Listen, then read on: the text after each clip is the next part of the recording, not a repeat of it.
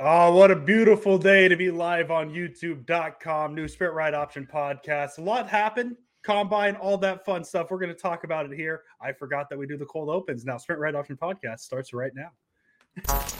Welcome, everybody. We are live. We are live. My name is Jason Aponte. I am Andrew Pasquini. We're working. That's it. We're working over here. That's it. Let's go, Niners. Let's go, Niners.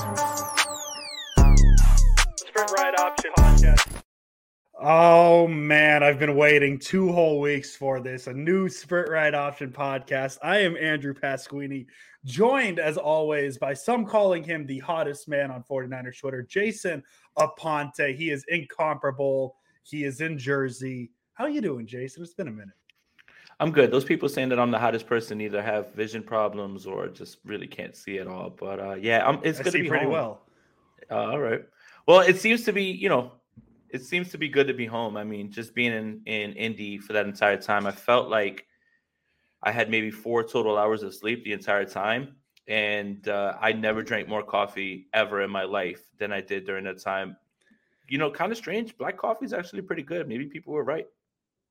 I, I didn't expect that to be the first take where I'm just like, eh, Jason, okay, black coffee now. So you're black coffee. I can't, I can't do it with at least seven pounds of creamer and eight pounds of milk personally.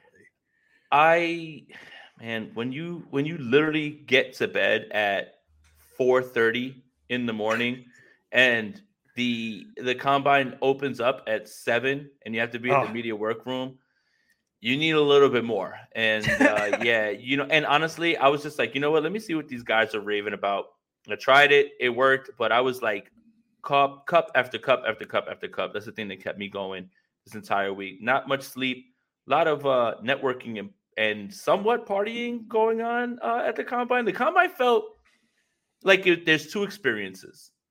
There's the players, the coaches, the GMs, all that stuff, and then there's the real combine, which is the nightlife, and that's kind of what I learned this combine much more than I did the last one. Prime 47, that's the spot, correct? Correct. Is that what it's Correct. called? Yeah. I've heard, Mhm. I've seen stories about that place. Don't know. It's a steakhouse. It's in Indianapolis, Mhm. and a lot of NFL people go there. That's all I really know about Mhm. it. Uh, Jason, let, let's let's before we get into your too deep into your experience with the combine, there is some Niners news today. Let's Yep. let's touch on that first because that that's that's the big story. Elbow gate, elbow watch, whatever you want to call it. Brock Mhm. Purdy. We thought he was going to have surgery on Wednesday. I believe a Mike Silver piece came out saying his surgery was going to be Wednesday this week. Shout it out to Mike sounds like Silver. that. Shout out Mike Silver, by the way. That's part of the story we'll dive into. Mhm. That's combine stories. Mhm. um, but the surgery is now going to be on Friday. We still don't know what the surgery is. And I think that's the scariest part of all this because it sounds like Dr. Keith Meister, the guy doing the surgery, he doesn't know what surgery it's going to be until he actually gets in the elbow. I think the timeline is still held up. It's anywhere from that three to six month to now up to a year surgery type thing. This is the latest update we have, though. The surgery for sure Friday. So the Niners timeline on their off season, because this feels like the first domino, is Mhm. finding out what's going on with Brock Purdy's elbow. First domino to fall for the 49ers off season. It's going to fall on Friday. We're going to get the answer. Jason, what, what what's your thoughts on, on the Purdy situation? I mean, there's not much that's changed other than a surgery date now. But how are you feeling two weeks, three weeks, four weeks after all the everything that's gone on? Well, that's that's the question that I asked John Lynch when we were at the combine, and that's kind of what I was alluding to. I mean, he's too good to be baited into a question by an amateur like me, but that's what I was asking about. I think when you when they figure out a more concrete timeline is when you'll figure out what veteran quarterback is going to be here, and the level of veteran quarterback that is signed is an indication of, oh shit, let's panic, or everything's going to be fine. Yeah. I think 49er fans are too smart to just think that everything was going to go according to plan and be fine. We don't live in a perfect world, especially as San Francisco 49ers fans. No. But Especially with the John quarterback position. exactly. And John Lynch spoke directly about they won't know until they get in there. And then he he's so media trained that he said, Well, that's for every surgery that all my players go through as well, too. And I was like, oh, I was like, you know, you know what you're doing right here. Like he's so good. He's very good. He's very good. Um, but yeah, it's right now. I think the uneasiness that people are feeling is that there's no definitive line right now in terms of is it the reconstruction or is it just you know the the complete overhaul or whatever the worst case scenario is. So um having the surgery on Friday, if it is six months, best case scenario, still puts him on track to somewhat be ready for the season. I would suspect that the 49ers do some sort of four week IR situation with him, mm-hmm. which would give Trey Lance all of that time uh, to, you know, show whatever it is that he can, win some games, hopefully make the decision to go back to Purdy, either a non discussion or a much tougher discussion with his play. But yeah, I think the uneasiness that people are feeling is that there's just no definitive word. And I think 49er fans have PTSD when it comes to the whole injury situation because we've been told it's not severe. Three days later, season's over, and I think that's kind of where where we are right now. And it's it's kind of like it's almost like a deja vu of last off season, right? Is we were waiting on the news with Jimmy Garoppolo's shoulder injury in terms of what the plan was with the quarterback position. Obviously, this is a little bit of a different scenario because the Niners are trying to figure out who their week one starter is, who as of right this second is Trey Lance. Let's be honest, Trey Lance is your week one starter right now. Maybe things change if Purdy gets surgery back on February 22nd when he first was with Dr. Meister. Obviously, that didn't happen. The swelling was too bad, which to me is a bit concerning that he had swelling two, three, four weeks after the injury occurred. So I don't know what that means. I'm not going to pretend to be a doctor, Jason Aponte. I think that's something that uh, I'm safely not on this podcast as a doctor. But but yeah, it, it's a little concerning. And, and now it, it turns into, as Jason said, what level free agent quarterback are the Niners looking at? Because really everything's on the table depending on what you want to subscribe to. Because if you think the Niners really like Trey Lance, then you're talking, you know, Andy Dalton's, maybe Baker Mayfield level type players. And maybe Baker Mayfield might be a, I don't know, team might see Baker as a starter. Who knows? Or if maybe they're not a hundred percent in into the idea of Lance, that's where maybe the reports of I don't know trying to talk a guy out like Tom Brady out of retirement might come up, things like that. Aaron Rodgers, dare I say, things like that. So so we'll see. But this is once again second second offseason in a row, Jason Aponte, a 49ers quarterback injury is kind of holding everything up. And and ideally we get this answer on Friday because I'm sure John Lynch, Kyle Shanahan, they want to know what they're doing and, and, and what they're looking at at the quarterback position uh, for those of you who, who unfamiliar with the timeline, the Athletic has a nice little timeline set up. Purdy ruptured his UCL uh, in the NFC Championship game. Was supposed to have surgery February 22nd. The swelling wasn't good, or the swelling did not go down far enough for the doctor to feel comfortable enough. The doctor there that is performing these surgeries, Dr. Keith Meister. He is a doctor for the Texas Rangers. Uh, makes sense they're using a baseball guy because this is a baseball specific injury or well, not a baseball specific injury. It's obviously a football injury since we're talking about it. Uh, but it is a, an injury that happens more in baseball than football. So obviously, an expert to do it, and nothing can happen until then. And, and that's that's where it is. So, Jason, any final thoughts before we move on to the other quarterback news that came out today? No, a few things. I mean, just one, there was a large buzz around Miami being very eager, or not eager, very willing to move off of Tua at any moment, mm-hmm. right? And Tom Brady kind of being mentioned over and over, having not turned in retirement papers. Rich Eisen spoke to it. Definitely something that was whispered about in the circles, especially in this Prime 47, which got a ton of stories for you guys. I mean, I, I was able to talk ball with a lot of coaches and ear hustle a little bit more and learn some things. Um, and it's just it, it's funny that speaking with so many outsiders, people who cover other teams, the Bears, the Titans, the Texans, the Steelers. Whenever we were talking and they found out that I covered the Niners, two things were evident. One, Kyle Shanahan is an incredible coach, and if he was fired, he was like, my team would fire yep. their coach to sign yep. Kyle, Kyle, Shanahan. Obviously, yep. the Steelers guy didn't say that because Mike Tomlin's a legend. And two, why didn't you play Trey Lance from the beginning? And they said i i mean they everyone who spoke about it from the outside didn't matter what team they covered really did not understand the thought process and not trying to kick off the development right away with Trey Lance and having another offseason of the same questions. And that's really interesting because us we live in the 49ers Twitter world. We know what everybody thinks. Mm-hmm. either you hate Brock and you love Trey or you hate Trey and you love Brock Yeah. That's it. There's no, there's no way for you to just say I care about both of them.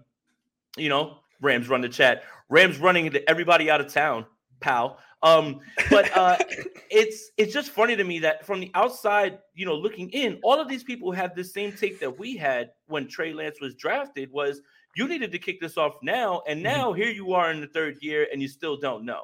Funniest thing to me, it's just kind of interesting to hear those parallels. There's people that want Kyle Shanahan fired.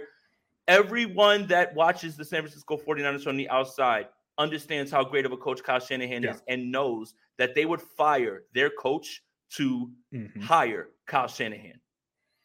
Yeah, and, and that's what it is. It's just one of those things you don't know how good he got it until it's gone. But if, if the Niners, and, and I think this is like the, the, the Shanahan firing uh, conversation was was so so October of everybody. But yeah, the, the, I think if the Niners ever went that route, which I God, I hope they don't.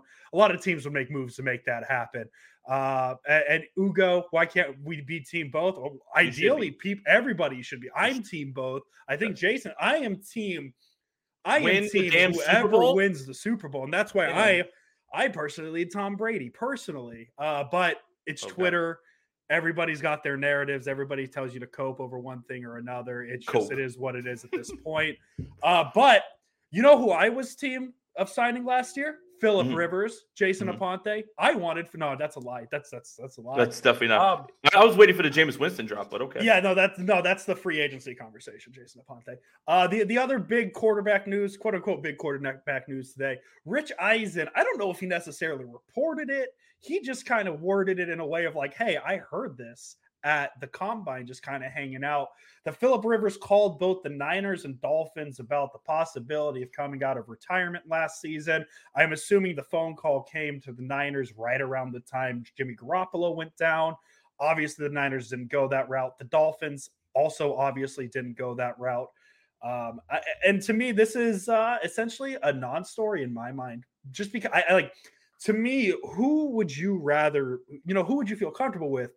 A quarterback who who's been around for a while, who hasn't been in the room with the Niners all season, or the quarterback Brock Purdy, who had been there at the whole year in mm-hmm. house.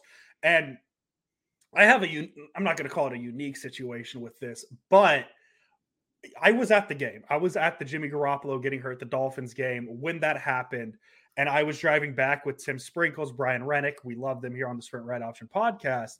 And just all the names thrown out there, you know, Jameis Winston, that was my guy who I was referencing. Uh, but but Philip Rivers was one of the names that was mentioned of like, how do the Niners fix this?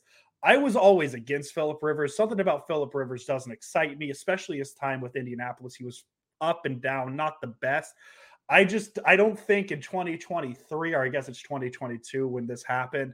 I don't know how helpful he would have been uh, coming off the couch into a highly touted divisional race at the time and a playoff run for the Niners. I know people see the name Philip Rivers and say, "Oh, well, they could have had him. Why not?" Uh, I, I think I could give you a lot of reasons, including he wasn't there all season. I don't think he was going to step in. I don't want to say he wasn't going to be as good as Brock Purdy, but I could see it being a struggle for him if that makes sense.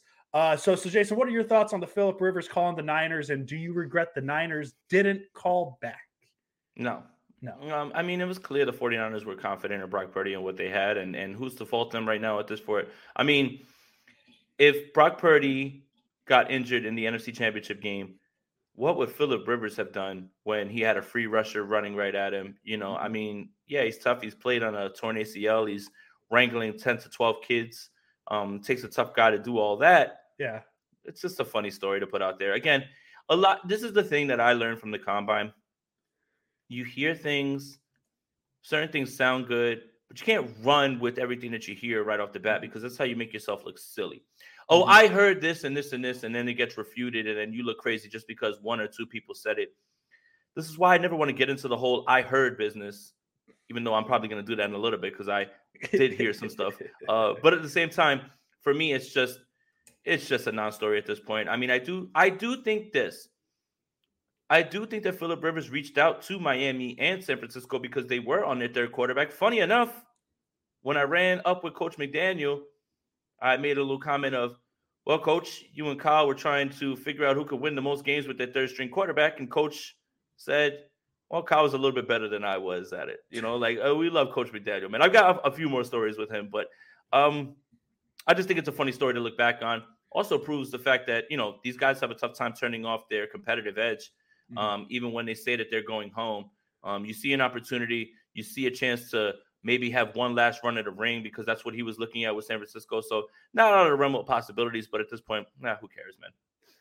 Yeah, and and obviously to me, like he, I don't think he was going to take a backup spot, and I think that's where I, if if Philip Rivers called the Niners and said, "Hey, let me be the emergency quarterback for Brock Purdy," I think that's a different conversation.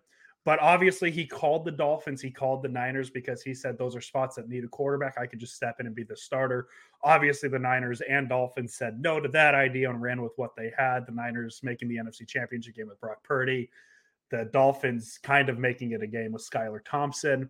Obviously, season's end. I, I don't think Philip Rivers was moving the needle for me either way. And, and even too, he, he wouldn't have been a backup. So maybe the Niners don't make the NFC championship game. Who knows? Axel says anybody but Mason Rudolph. I do Yes. like that idea. Preach. Uh, Anyone. Jace- anyone but Mason Rudolph. Jason Aponte, the biggest news to come out of the 49ers this weekend.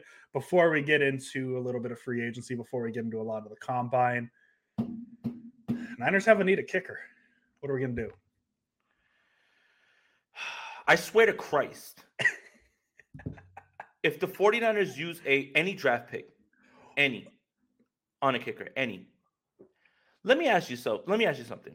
Yes. Oh my goodness, I'm already like I'm I'm already like sweating. This idea that you need a franchise kicker, what the shit is that?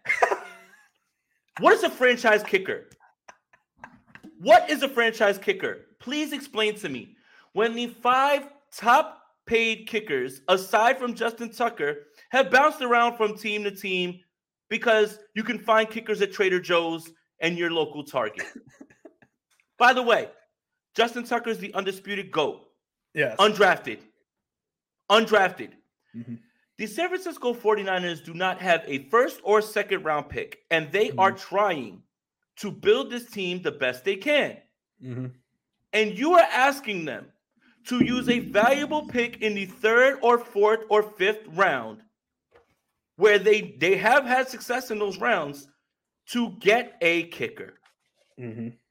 Sign Eddy Piñeiro, move on. He can kick it out of the end zone. He makes kicks. And you know what, Andrew Pasquini? Maybe Kyle Shanahan realizes, you know what? I should go for it more on fourth down ins- instead of taking field goals. Maybe. I like that I'm idea. done with this.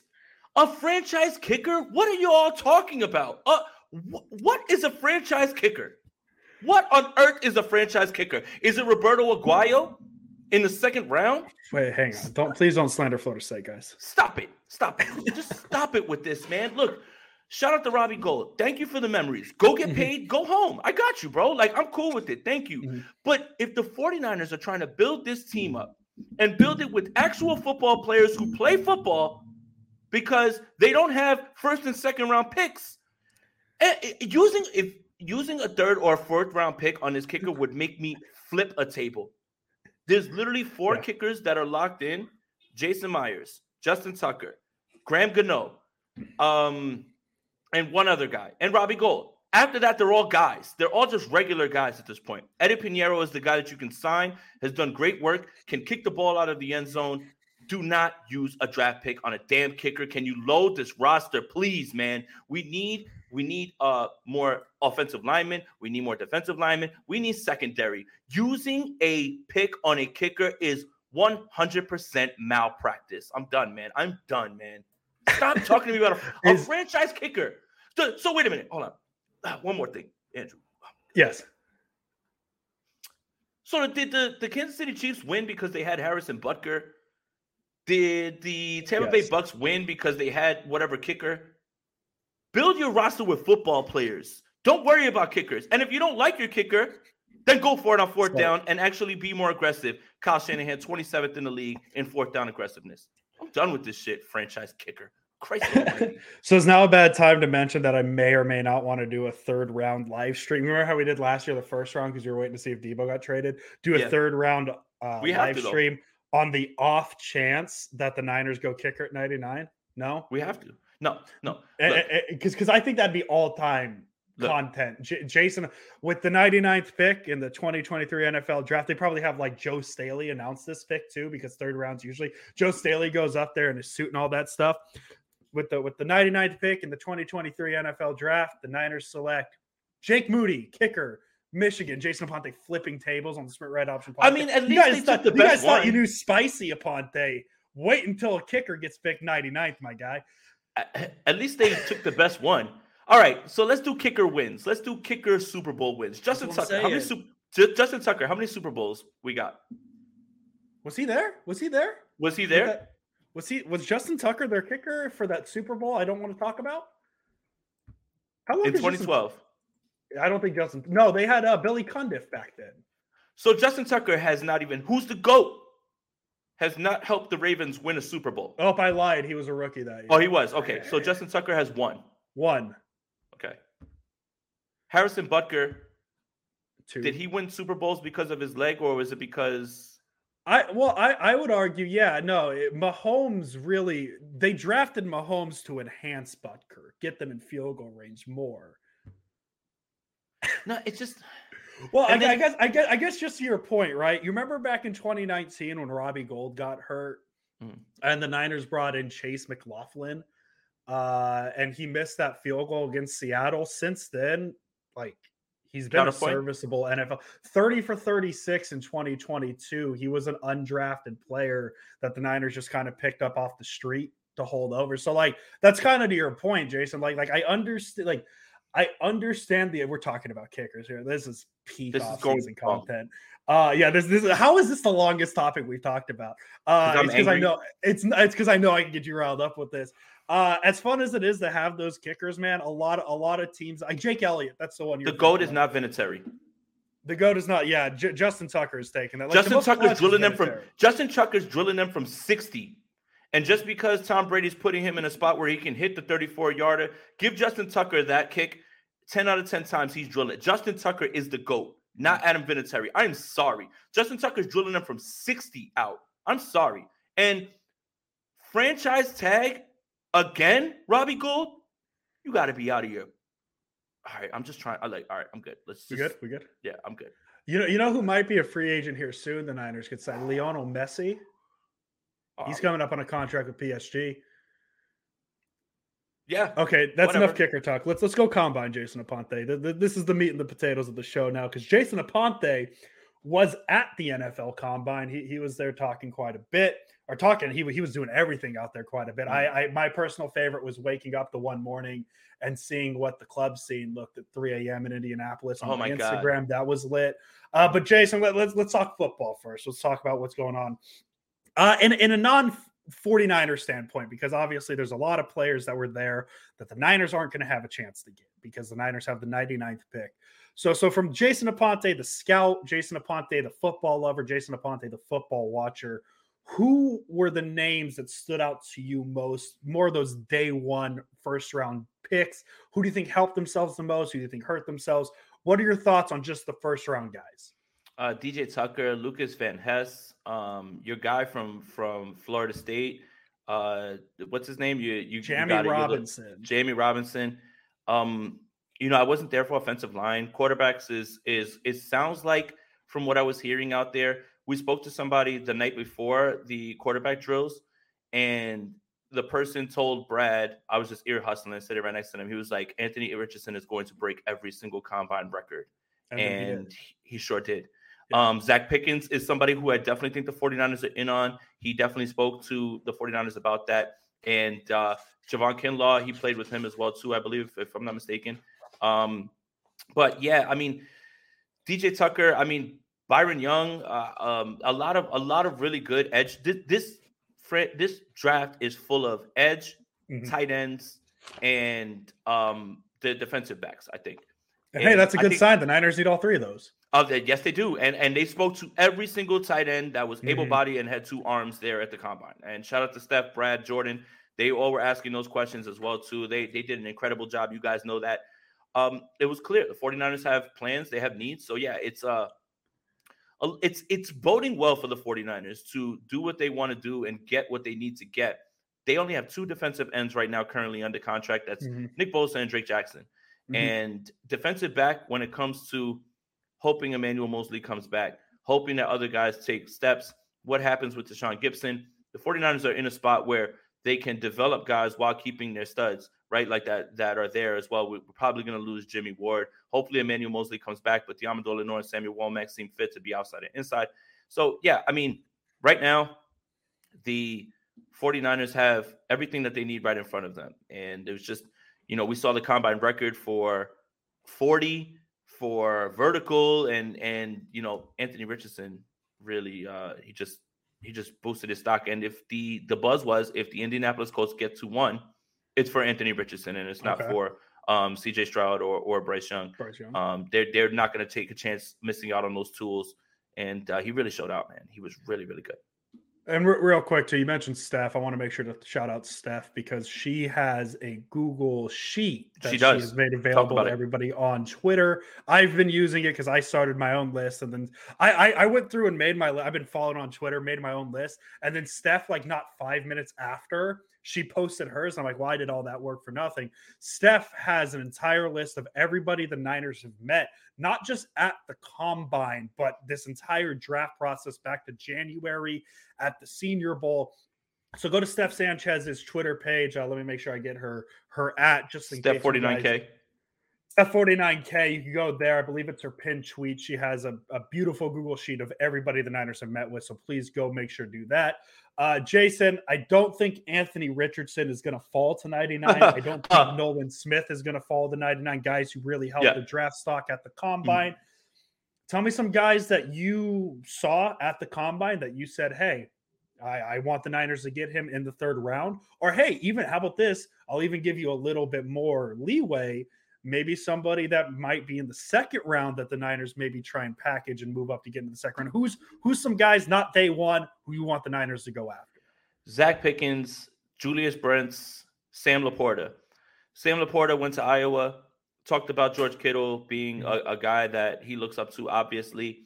And Zacch Pickens, interior, uh, you know, I mean, defensive lineman, you know, knows Javon Kinlaw, spoke glowingly about the time that he spoke with them. And yeah, man, Julius Brents, I mean, he's long. He almost looks like he shouldn't be as as good as he is with his size. Almost feels like a Tariq Woolen type thing, um, in which you get in which you get a guy who is just athletically gifted, a freak, tall. Um, so yeah, I, I think those are some guys that they should be looking at. I just do, I just think that Julius Brents did a little bit too much to push himself into round two, like out of the way of the 49ers. We did realize at the Senior Bowl that they were speaking with him. So yeah, and Sam Laporta, um, it's hard to envision two tight end sets because what I think people real, you know, forget with that is that would have to be like a red zone thing, and that would take Kyle Juszczyk off the field. Mhm. But my goodness, man, Kittle and Laporta back to back, you know, both Iowa boys, uh, run after the catch guys. That would be incredible. Those are some guys that the 49ers should be looking at right there. Just depends on how hard, how high they're going to prioritize them. You know, Ross Dwelley and Tyler Crawford, both free agents. Sounds like the, four- like again, the 49ers spoke to every single tight end that was there. Um, Mhm. and they spoke to many centers, many centers. And Okay. obviously the one that, that jumps out is the one that looks like Brad is uh, the kid from NDSU. Um, that uh, that it's Cody Mauch, I believe his name is, but he plays all five positions. You know how the 49ers love their versatility. So a lot of guys and a lot of guys that I think will be in that range. Um, and, and especially when you think about what the 49ers actually need um, in this draft. Um, this might be my evergreen question to ask you up until the draft because it's going to change a few times. I don't want to name specifically. The Niners currently, their first pick is going to be the 99th pick. As of March 6, 2023, and this changes, the Niners will select a blank with the 99th pick. What position do you think they go with? Edge. Edge? You think you think they jump off with the edge? Do, do you Yeah. have a name uh, in mind? Not not wanna- to put you against it. There's two Byron Youngs. Um, I like that. th- That's really funny. Uh, Byron Young was really good. Uh, Isaiah McGuire. Um, I think that I think that his his drill work is going to put him in a spot where people look at it and say, "I don't know about him," but I, I actually really feel good about him. Um, he had some trouble with his footing, but I feel like all of those edge guys did on the field where they were slipping and sliding everywhere. I don't know what condition the field was in. I don't know. Maybe it was a bit of nerves, but I do think Isaiah McGuire is somebody that you should keep an eye out on um, from Missouri, if I'm not mistaken. Um, that's somebody. But I do think in my heart this team is going to go and stay in the trenches, and this time it's going to be defensive end. I, I would say edge. Okay, my, my my hot take one is I think they go tight end first, but that's that's where Maybe. I'm sitting right now. But hey, Laporta that is there, I get it. We we literally have six weeks where my brain is going to change a million times on what the Niners Mhm. are going to do in the draft. Uh, not Niners specific, but I'm curious on what your thoughts were. Uh, what it was like being there, uh, the Jalen Carter situation. I, I we don't need to Oh, dive in wow. too deep into it. I'm ju- I just want to know what it was like being there with that situation going on. As I said, we don't need thoughts on your on what's going on at Georgia or anything like that. But what was it like being in Indianapolis with all the media when Jalen Carter, you know, a guy who's a top five pick, everybody was excited to talk to him. What what was that like being there? Because that that was, I mean, it, it was a shock for me in Sacramento. I can only imagine what it was like in Indianapolis, what that was feeling like. That's a surreal moment. Yeah. So let me set the stage in Jason Aponte's eyes.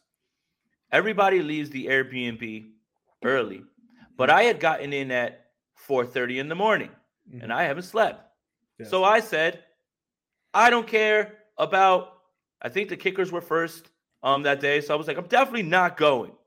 Yeah. So I just I make my way over. We stayed like a block away from the convention center. We get into I get into the the media workroom, put my stuff down, grab my coffee, head downstairs. I see Brad Graham. He's cooking. He's jumping around everybody's stuff, and he's he's figuring out if the 49ers spoke to them. And I look up on the board, and I get there at 1025, and it says Jalen Carter speaks at 1030. And I had just gotten the alert like you did, 10 o'clock Eastern time. yeah. And I immediately bolted over to that that podium. I wasn't going to ask a question. I just wanted to see what was going to happen.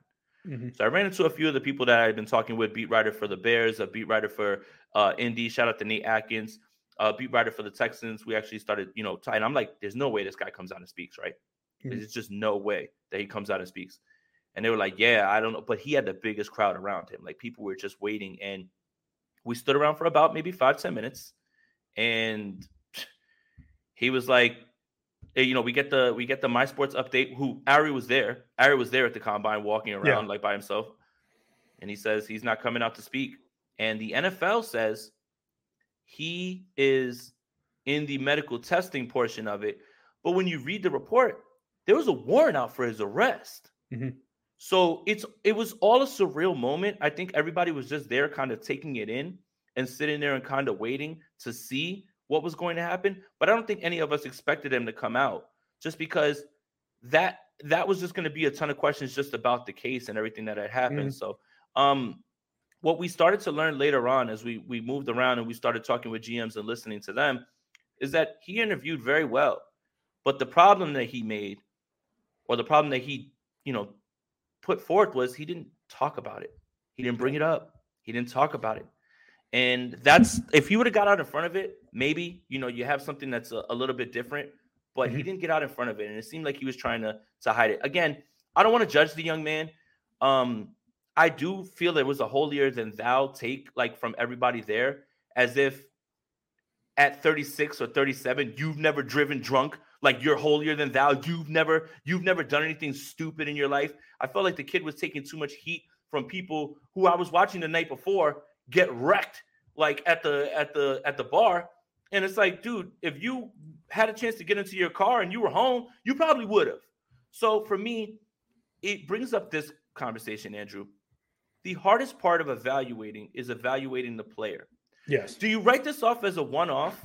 Or do you think this is a huge red flag? I cannot put an investment into this young Mhm. man because results are on the line. When you're a general manager and you invest in a in a pick and you invest in a player, you if your success largely rests in his hands. And you're not you're not just investing in a player, you're investing Right. in a person. in the person. The hardest thing to scout is the person. So do you Mhm. look at this young man and say, this is a mistake?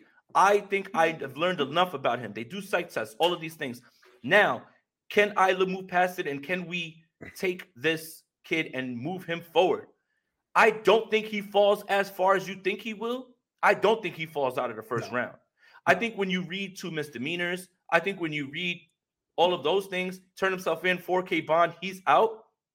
So I don't know, but I do think a team hello Las Vegas Raiders will not allow him to fall too far out of the way.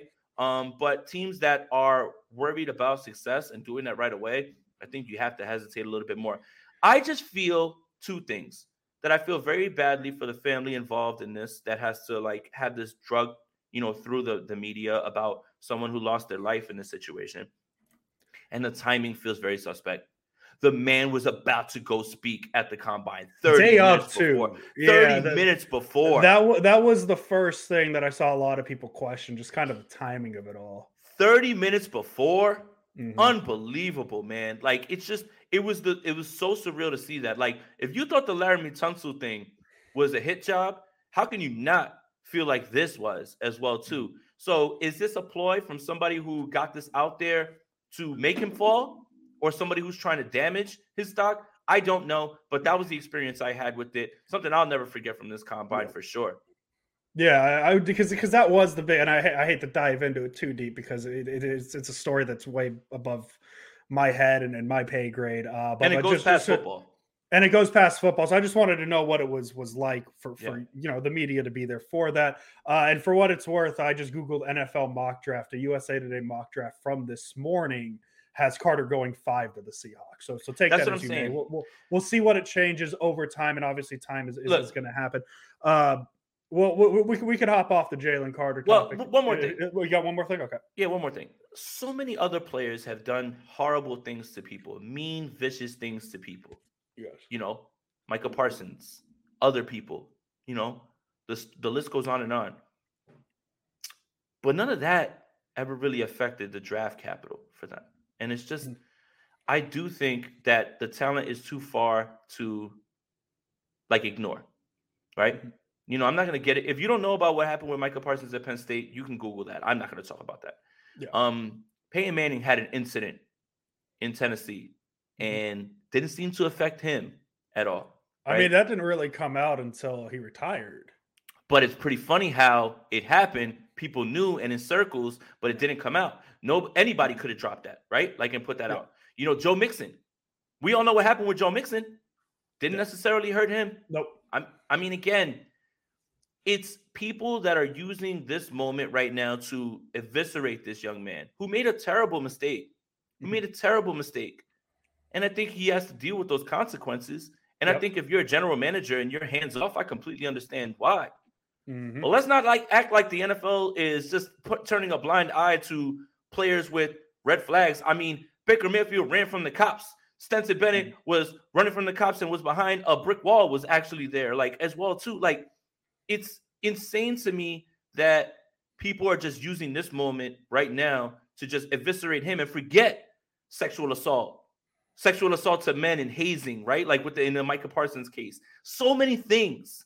And that's that's the thing. It's like you have to keep a level head when it comes to all of this and wait for all the facts to come out. But it just feels like Jalen Carter just got drugged through the mud, even though this is such a horrific uh, situation. Yeah, yeah, yeah, and and there's not a ton of details out either, so that that's a tough thing. Jason, uh, before we move on to more of the the the social side, Yeah. more the social side of the combine, any final football takes you got? Yeah, I mean, just what a combine. I mean, being able to see people run the fastest 40, have the highest vertical. Um, I mean, the the story of the young man who tore his ACL and then went to the bench press with one leg and and, and Mhm. still put up right. Like I just it's exciting to see young men chase their dream. It's exciting to get an insight into the process. Look at general managers, kind of put yourself in their shoes. How do you evaluate? Is it all talent? I think Dan Campbell had one of the best quotes of the entire time. Um, he said, "We when we come into this process, we have evaluated the player via tape and what they've done and their character. The combine and them running around in underwear isn't exactly changing our mind." And I thought that was I thought that was the most refreshing like take. And as usual, Dan Campbell just spitting the real. Like I loved it. So I, it's good to see the insight and hear coaches talk about their process. Uh, so now to the social side of things, the uh, NFL Combine's all about stock rising, stock dropping, all that stuff. I don't think anybody had a bigger stock rising than Jason Aponte in the eyes No. of Mike Silver. Mm-mm. Uh, Oh, so let's get let's get that story a little bit. huh? uh-huh. Let's let's All dive right. into that because that, that's the one I'm excited about. So, um, like you guys know, I pushed back vehemently against Mike Silver's reports of the arm fatigue, all of those things. And then Trey Lance went on Quincy Avery's podcast and talked about I threw for 20 months straight and my arm was dead. That was the context I was missing from Mike Silver's piece, but Mike Silver was right. Mhm. So I was wrong. So what do you do as a man, right? Do you just continue to double down, triple down, and just say, you know, damn, you know, I'm I'm messed up and all that stuff? Okay. Well, I saw Mike Silver. And Brad had already come up to the media room said, Mike Silver's downstairs. I spoke to him. He's actually pretty cool. So I see Mike Silver. And I walk up to him and I say, Mike, my name is Jason Aponte. I cover the 49ers for Niners Nation. It's like, I, I want to apologize. I feel like I was a bit abrasive to you, like, you know, uh, very mean, brash on, on Twitter towards you. I was like, I just want to apologize because I think I didn't want to hear what you had to say. And it eventually came out to be true. And he goes, Did I block you? And I said, Yeah, you did. He goes, What's it, man. He was like, Let me unblock you. And, and, and he unblocks me. And then and then that was it. Man, Mike Silver is a character. The Mhm. best way I could put it, a character. Cursing up a storm, giving me Steve and Joe stories. Told me the story. If you look at his header, it's him like this after the Phil Mary with Aaron Rodgers. Mhm. Yep. And he says, and he says, I'm asking Rodgers, what the fuck, man? And he's telling me, what the fuck? Like he's like cursing like a sailor. Like Yeah. Sailor, uh, cool dude. And he said, Hey, listen, if we're out tonight and you see me, he goes, you know, we'll have some beers. He goes, I'll give you some Steve and Joe stories and everything. Um, saw him a few more times. Mike Silver, cool dude, buried the hatchet. Made sure that I I let him know, listen, I was absolutely wrong. I just didn't want to hear what he had to say. I just didn't understand the context of it, he- which he didn't give. So yeah, it was really cool to to kick it with him, and it, it goes down with everything else that like I had heard about Mike that he was a cool dude. So you know, shout out to Lombardi, shout out to Maiocco, shout out to Jennifer Lee Chan, shout out to um to Mike Silver. They were all very nice. We we we had a, a good time. I hung out with Lombardi for a few hours uh, at Prime 47, just you know, Hell yeah. talking ball and everything. Um, you know, I, I I think we have all, because we're so passionate about the team, we have all kind of judged a lot of people based on tweets and their online persona. And it's just di- that's not who they are. So I mean, that's the thing. Um, that's probably my biggest takeaway from the 49ers media. But shout out to all of those people. They were very nice and and they gave me a ton of good advice, you know, while we're while we were standing there at John Lynch's uh, press conference, which I got to ask him a question. So we talked about it already. Rich Eisen said he heard that Philip Rivers called the Niners. I don't need to know where you heard it from, uh, what context. What was the wildest rumor you heard? Um, And and, wow. and don't give too much. Obviously, if it's something that like we can't Well- discuss, but what, what's something that you feel comfortable mentioning? Don't say names who said it or nothing. What, what's the most interesting thing that you feel comfortable bringing up here? so there was a story that came out about Adam Thielen from Minnesota about being restructured or cut. And a high level Mikey uh, Vikings coach was like, "Yeah, I was like, we have to figure out a way to move off of Thielen because he's a bit, you know, he's he's kind of diminishing right now." And he told me that that night. I didn't say anything on Twitter, and then I wake up, NBC Sports is like, you know, this, this, and this, and I was just like, "Oh wow!" Like that was a scoop, you know. And it, I don't want to get into that business though. I do not want to get into that business Oh, because it's a one, dangerous business. because one, nobody ever believes you when you say anything, and two, even when you're right, nobody comes back and says, "Wow, you were right." So I don't care. I don't want to be in that business. I think it was more just mm-hmm. about networking myself. So in terms of people that there were two places that you had to go at the at the end of the night, right? And one was called High Velocity, which was in the Westin, I believe, or, or Marriott. It's in the Marriott. Okay. It's a sports bar. Um, and then it was Prime 47. So I only went to High Velocity one night. And that night that I went, I met up with Steph. I met up with somebody, uh, Rise NFL Draft, Ryan Roberts, and I met the managing editor of the the Browns portion of USA Today. And I looked to my left, and there's Sean Payton, just sitting there, just having you know having a beer, just hanging out. So I say, Steph, let's go get a beer. And we go and we get a beer, and we she said, you want to do a lap just to see who's in the place? Yeah. I said, sure. We do a lap. And then look in the back. It's John Lynch. Yep. It's Adam Peters. Yep. So Steph, who shout out to Steph, man, she was just growing in front of your eyes in terms of being able to ask questions and just she was just getting more. Yeah, we got we got to get. Steph on soon. Absolutely. And I'm not going to give you the story because Steph and I just recorded Bully Ball. So I'm sorry. I know this is our podcast, but it's Steph's story to tell about what happened when we met John Lynch and Adam Peters. That that episode will be out tomorrow. That, that's good to know is that we're good, we're not disclosing that here because I was going to No. ask you questions about it. So It's now not my story. you questions about it. I will say this. story. I, I walked up to John Lynch and I introduced myself. Seemed Mhm. like he knew who I was. I already asked him a question. But I implore you tomorrow, when the Bully Ball episode drops on all streaming platforms, you go to Niners Nation, you listen to that so you can hear what happened. It's a wild story, and it's a story that is great. It's so good. And I allow Steph to tell it. Shout out to Steph. Steph grew in front of my eyes, asking players questions, asking coaches and GMs questions, being able to speak in public, right? Okay, so that's high velocity. All right, Prime 47 was wild. That's where everyone was. Yes. Everyone. First, I walk in the first day. It's uh, me and KP. Lombardi standing there. I say, "What's up to Lombardi?" And Lombardi's like, "Oh, Coach McDaniel's right there." I was like, "I'll be right back." Walk right over. I'm like, "What's up, Coach? I'm Jason Aponte. I cover the Niners for Niners Nation." He goes, "I remember you from last uh, combine, bro. The Mike Jones question." I was like, "Oh my God, Coach, you're the man." Um, so that's why I asked him the I asked him the question about like, hey, you know, third string quarterbacks, and you know, he gave me that answer. But for him to remember me, okay, that's cool. Von Miller walks in, say what's up to Von Miller.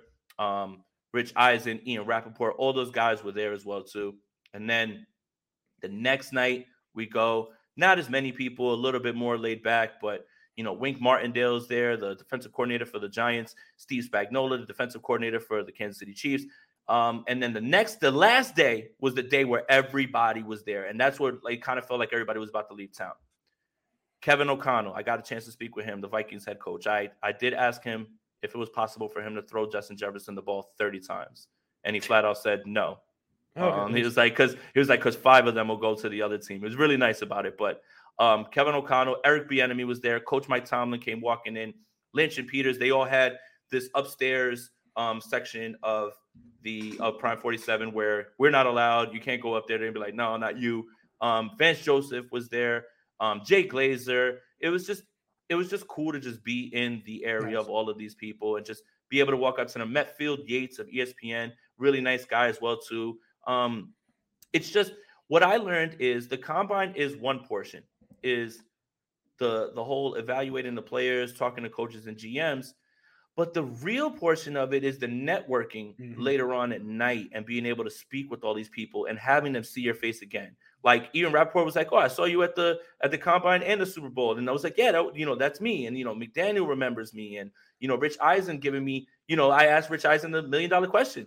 I'm like, "What do you think is gonna happen with Trey Lance?" And you know, he had had a glass of wine or two, and he said, "Well, I guess he's got to play, right?" And I was like, "Well, that's a frank answer." Like, you know, Yeah, and you and it was just, it's just really cool to figure out the the parties are really where you need to be. And Indy's more of a party than it is anything. Shout out to all those guys that work on NFL Network that I saw there because they were just doing their job the next day like nothing. These are Yeah. pros, pros right here. So, uh, you know, seeing Andrew Siciliano and all those guys that you see on TV and all that stuff, they're just regular guys and they were just kicking it very nice. Everybody was really nice to all of us, and it was just cool to rub elbows with people. I'll give you the biggest nugget. Okay, let's do it. This is Niners news Okay. and I want this to make sure I get out there. I spoke to a coach that coached Trey Lance and Brock Purdy and does extensive work with Trey Lance. And I asked this coach the million dollar question Does Trey Lance or you feel like what happened with his injury was a result of Kyle Shanahan's play calling? And he looked at me and said, Absolutely not. Shanahan felt that that's where he was as far as a passer and utilized him in the best way he thought he could. And he has to continue to improve. This is someone who works with Trey Lance, who wasn't speaking for Trey Lance, but understood why there were more runs than passes because of where Trey Lance was in his development. And I am glad that he told me that because that's what we all thought. And for him to say that he was putting him in harm's way, absolutely not. Also, rumor is Kyle and this organization is still very much Team Trey. There you go. Boom. There you go. Uh, Jason, I love. I can. I can hear this. I can listen to this all day. Uh, I, I love this. I, I love this for you. I'm excited for you.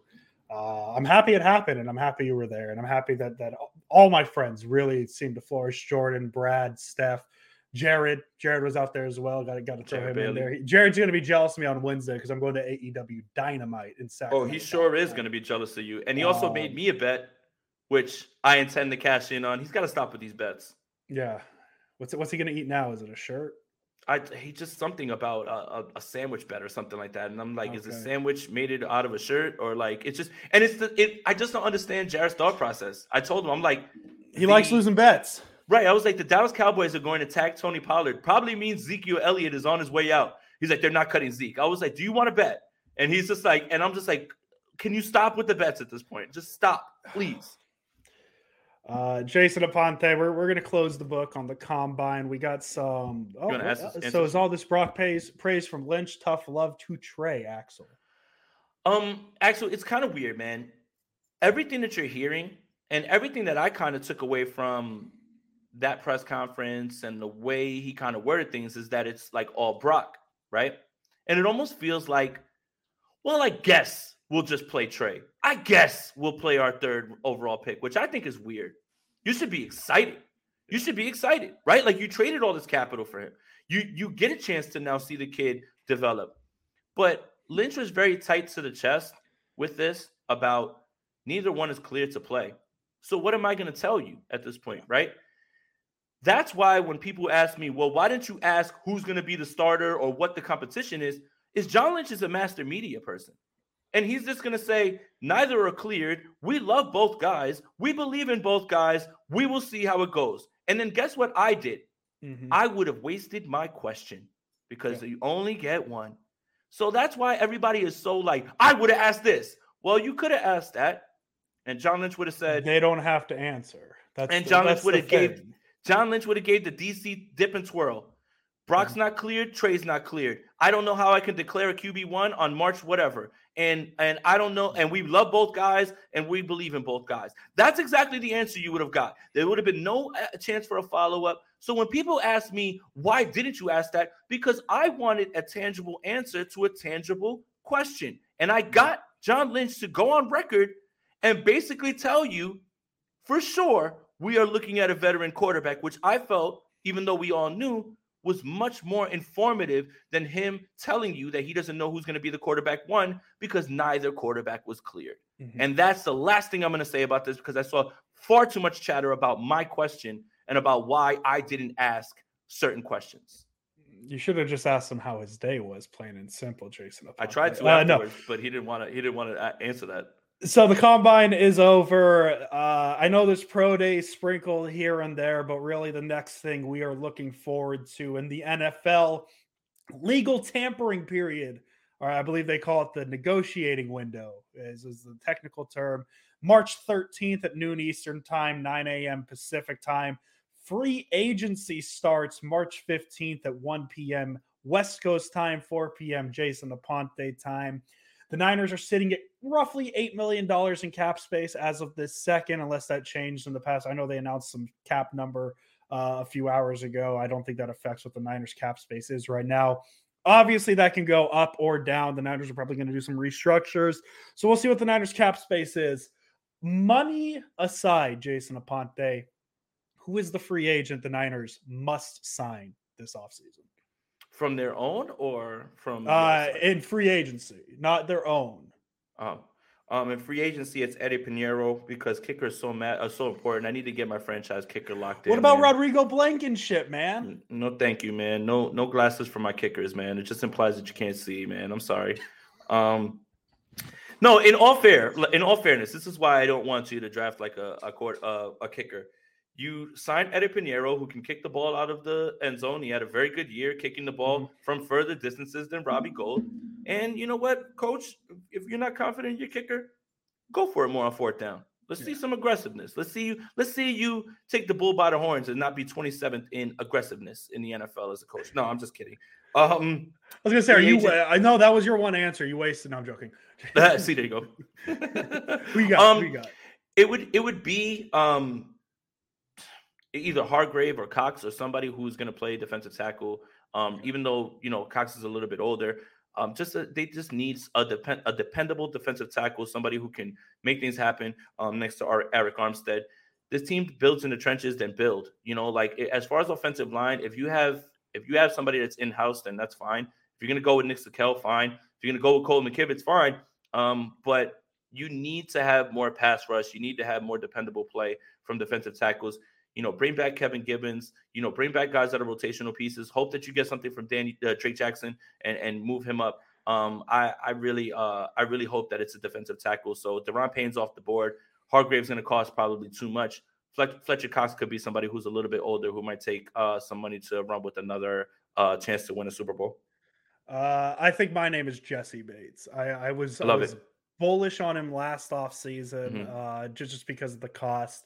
I think it's very obvious, and I outlined this on NinersNation.com. I wrote a wish list. I I, I was a coward on my wish list, Jason Aponte, because I put Andy Dalton as the quarterback I would Andrew. want personally. Andrew Dalton, yes. If he signs with the Niners, it's Andrew Dalton. I probably should have put Tom Brady, but uh, I put Jessie Bates as my wish list at safety. The Niners have obviously made a hard pivot from what we saw with Jaquiski Tartt and Jimmy Ward in terms of using their safeties as don't allow big plays. They've obviously made a pivot to wanting guys who can make interceptions.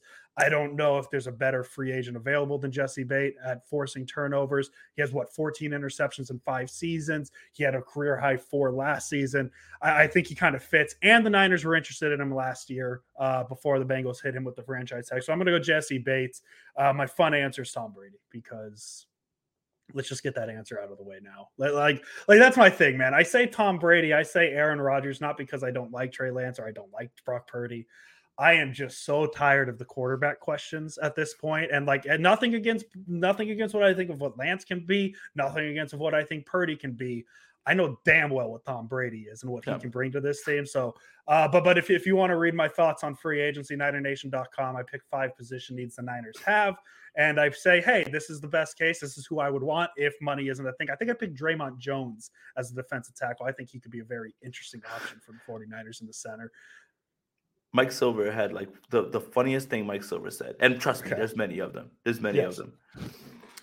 He said, "I don't know. I feel it. The football gods are going to give me a 12 to cover this year, whether that's Brady or whether that's Rodgers." He was like, "I can just feel it in my bones, man." Like, and he said it really loud while we're waiting for Lynch. I'm just sitting there laughing. Mike Silver, man, like definitely about- not the guy I thought he was. What about Jameis Winston wearing number 12? Probably not. Trent Dilfer wouldn't allow him to take it out Trent of uh, out of retirement. I, like how John Brodie gave Trent Dilfer that number, and now it's Trent Dilfer's number in my mind. You know- And that's that's my bit. The only other thing that that I can say that I was hearing were two other things. Um, is that Miami is definitely willing to move off of Tua if they find an upgrade, which kind of plays into the whole like Tom Brady thing, like if he's going to be around. Mhm. Um, and the Packers are just fed up with Rodgers, and at this point, it's not even just oh we're just going to trade him out of the conference. They want to be done with it, and it doesn't Mhm. matter. So take that for what it is. Um, the general manager started his press conference, and he said before anyone asked me, I haven't spoken to Aaron Rodgers. Like he just was just fed up and just everything that everybody was saying is that the Packers don't want to deal with this anymore. They're looking to be done with it and try to kick off Jordan Love's development, however late it is. They're just done with it. Like and and I and they're just fed up with him holding them hostage. So and and I just don't think that it's something where they want to get him out from the AFC. They are just willing to get rid of Yeah. him for anything for anybody who can give them what they're looking for in terms of compensation. Yeah, and I mean, you would think the Packers would be comfortable trading him within the conference, considering he can't win conference championship games. Woo! That's a good joke, Andrew. Definitely stole that one on Twitter.com. That's okay. Definitely- original definitely original content here on the Sprint Right Option. Definitely podcast. cooked him though. Hey, Jason, I, I don't know how we do this, man, but but the last two episodes we've had, we texted each other, said, "Yeah, probably not that long tonight. We're, we'll be good," and then we've hit an hour. Uh, I love doing this. I'm having a great time, Jason Aponte, but I think we should probably call it. Yeah. Um, I think we're finally getting to the point where I th- I think we're going to be more frequent than once every 2 It'll be- weeks, it's gonna especially with be- free agency. Yeah, it's gonna be once a week. I'm reinvigorated now. Like I'm- now we're in now we're in full swing. You know, you have a Mhm. month until the draft now. Free agency's about to pick up. You're definitely gonna see more of us. The channel's gonna have a lot more um stuff. So make sure you like this video, subscribe to the channel, hit the notification bell. Make sure you find the Sprint Right Options and podcast wherever you get your audio Mhm. downloads. Yeah, the, the content's about to go up right now because now we've passed the lull. We've got Yeah. you know our our combine done. We have our results. Who ran 40s, all that stuff. Free agency, legal tampering starts next week. You've already seen some things happen today. Derek Carr is signed with the New Orleans Saints. Nailed that prediction. That's one. Uh, I still got Aaron Rodgers going to the Jets. I still got Jimmy going to the Raiders. So you know, hopefully, I can hit on all three. But yeah, the content's definitely going up, man. We're back. We're back. Yeah, the NFL offseason was very long before content. And now it's like, oh man, yeah, you get that one month after the Super Bowl, then it's combine, then it's free agency, then it's the draft. And then all of a sudden, right after the draft, you're back in camp and we're doing it all over again. So Yep. Very exciting offseason planned here on the Sprint Right Option podcast. I hope Jason Aponte gave you guys some great stories from the combine today. Uh, NinersNation.com, Jason Aponte, we still right there. Bully Ball, make sure to download the new episode tomorrow because I you want to hear the promise story, you, I promise you, because I know the story. I'm not going to say it, not my story to tell. Mhm. I promise you're going to want to hear Steph Sanchez's Mhm. story with Mhm. John Lynch and Adam Peters. It's going to be Mhm. very exciting. So be sure to go download that. Uh, is that all the plugs? Is that all? The, I think that's all the plugs. Yeah, that's it. And uh, shout out to all the people that I told, like, hey, you know, I used to watch you on TV. Uh, I looked up to you. Like, I used to watch Rich Eisen on Sports Center, dog. Like Dog, when I was a kid. I remember him to, on like, sports. That was a big deal when he was Hell on yeah. ESPN and switched to NFL Network. Hell yeah! When I used to turn on the, the TV before I would go to school, it would be Rich Eisen on my TV, man. You know, Mhm. and shout out to all the people that were so nice, man. Shout out to Coach McDaniel, definitely my favorite coach in the world, man. Coach McDaniel. None of that is an act. None of it is. No. None of that is an act. That is who he is, man. Oh, all right. What was Here what- is the well, He had story. he had he had the quote really quick before you get. We'll get into this and then we'll be out of here. He had the quote. He was with Florio, I think, where they asked him like, you know, he's You dressed like up money. fancy. He goes, "You look like money." He's like, "Well, yeah, I grew up with no money, so of course I'm gonna dress up like I have money now." What are you talking about? Yup. And I love him for. We should. Hey, Jason, we should try and get him on the pod one day and just not. Yeah. I mean, and the next time I see Just- Coach, I'm gonna be like, "Yo, Coach Pod," he's gonna be like, "Let's do it." Let's do it. We'll ask. Uh, Andrew will f- literally ask, "Who is Mike Jones Because he's still a little Yes. confused by that. Who But Jason, is Mike Jones? one, one last story on One the way story. out, and then we'll get out of here. Okay. First night that I'm there, um, like I said, I say what's up to Lombardi. I say what's up to Coach Mike. I go back to the bar so I can get my drink. And I, I promise you, I'm not gassing you on this because I was just as shocked as you are going to be when I tell you this. Okay. Someone pops out of the bar and goes, "Are you Jason Aponte?" Hell yeah. And I said, "Yeah, I am." And he's like, "Dude," he goes, "I live in San Jose." He goes, "I love all your shit. I work for AWS. We're Okay. here at the combine working with Next Gen Stats." Okay. So here's more insider info.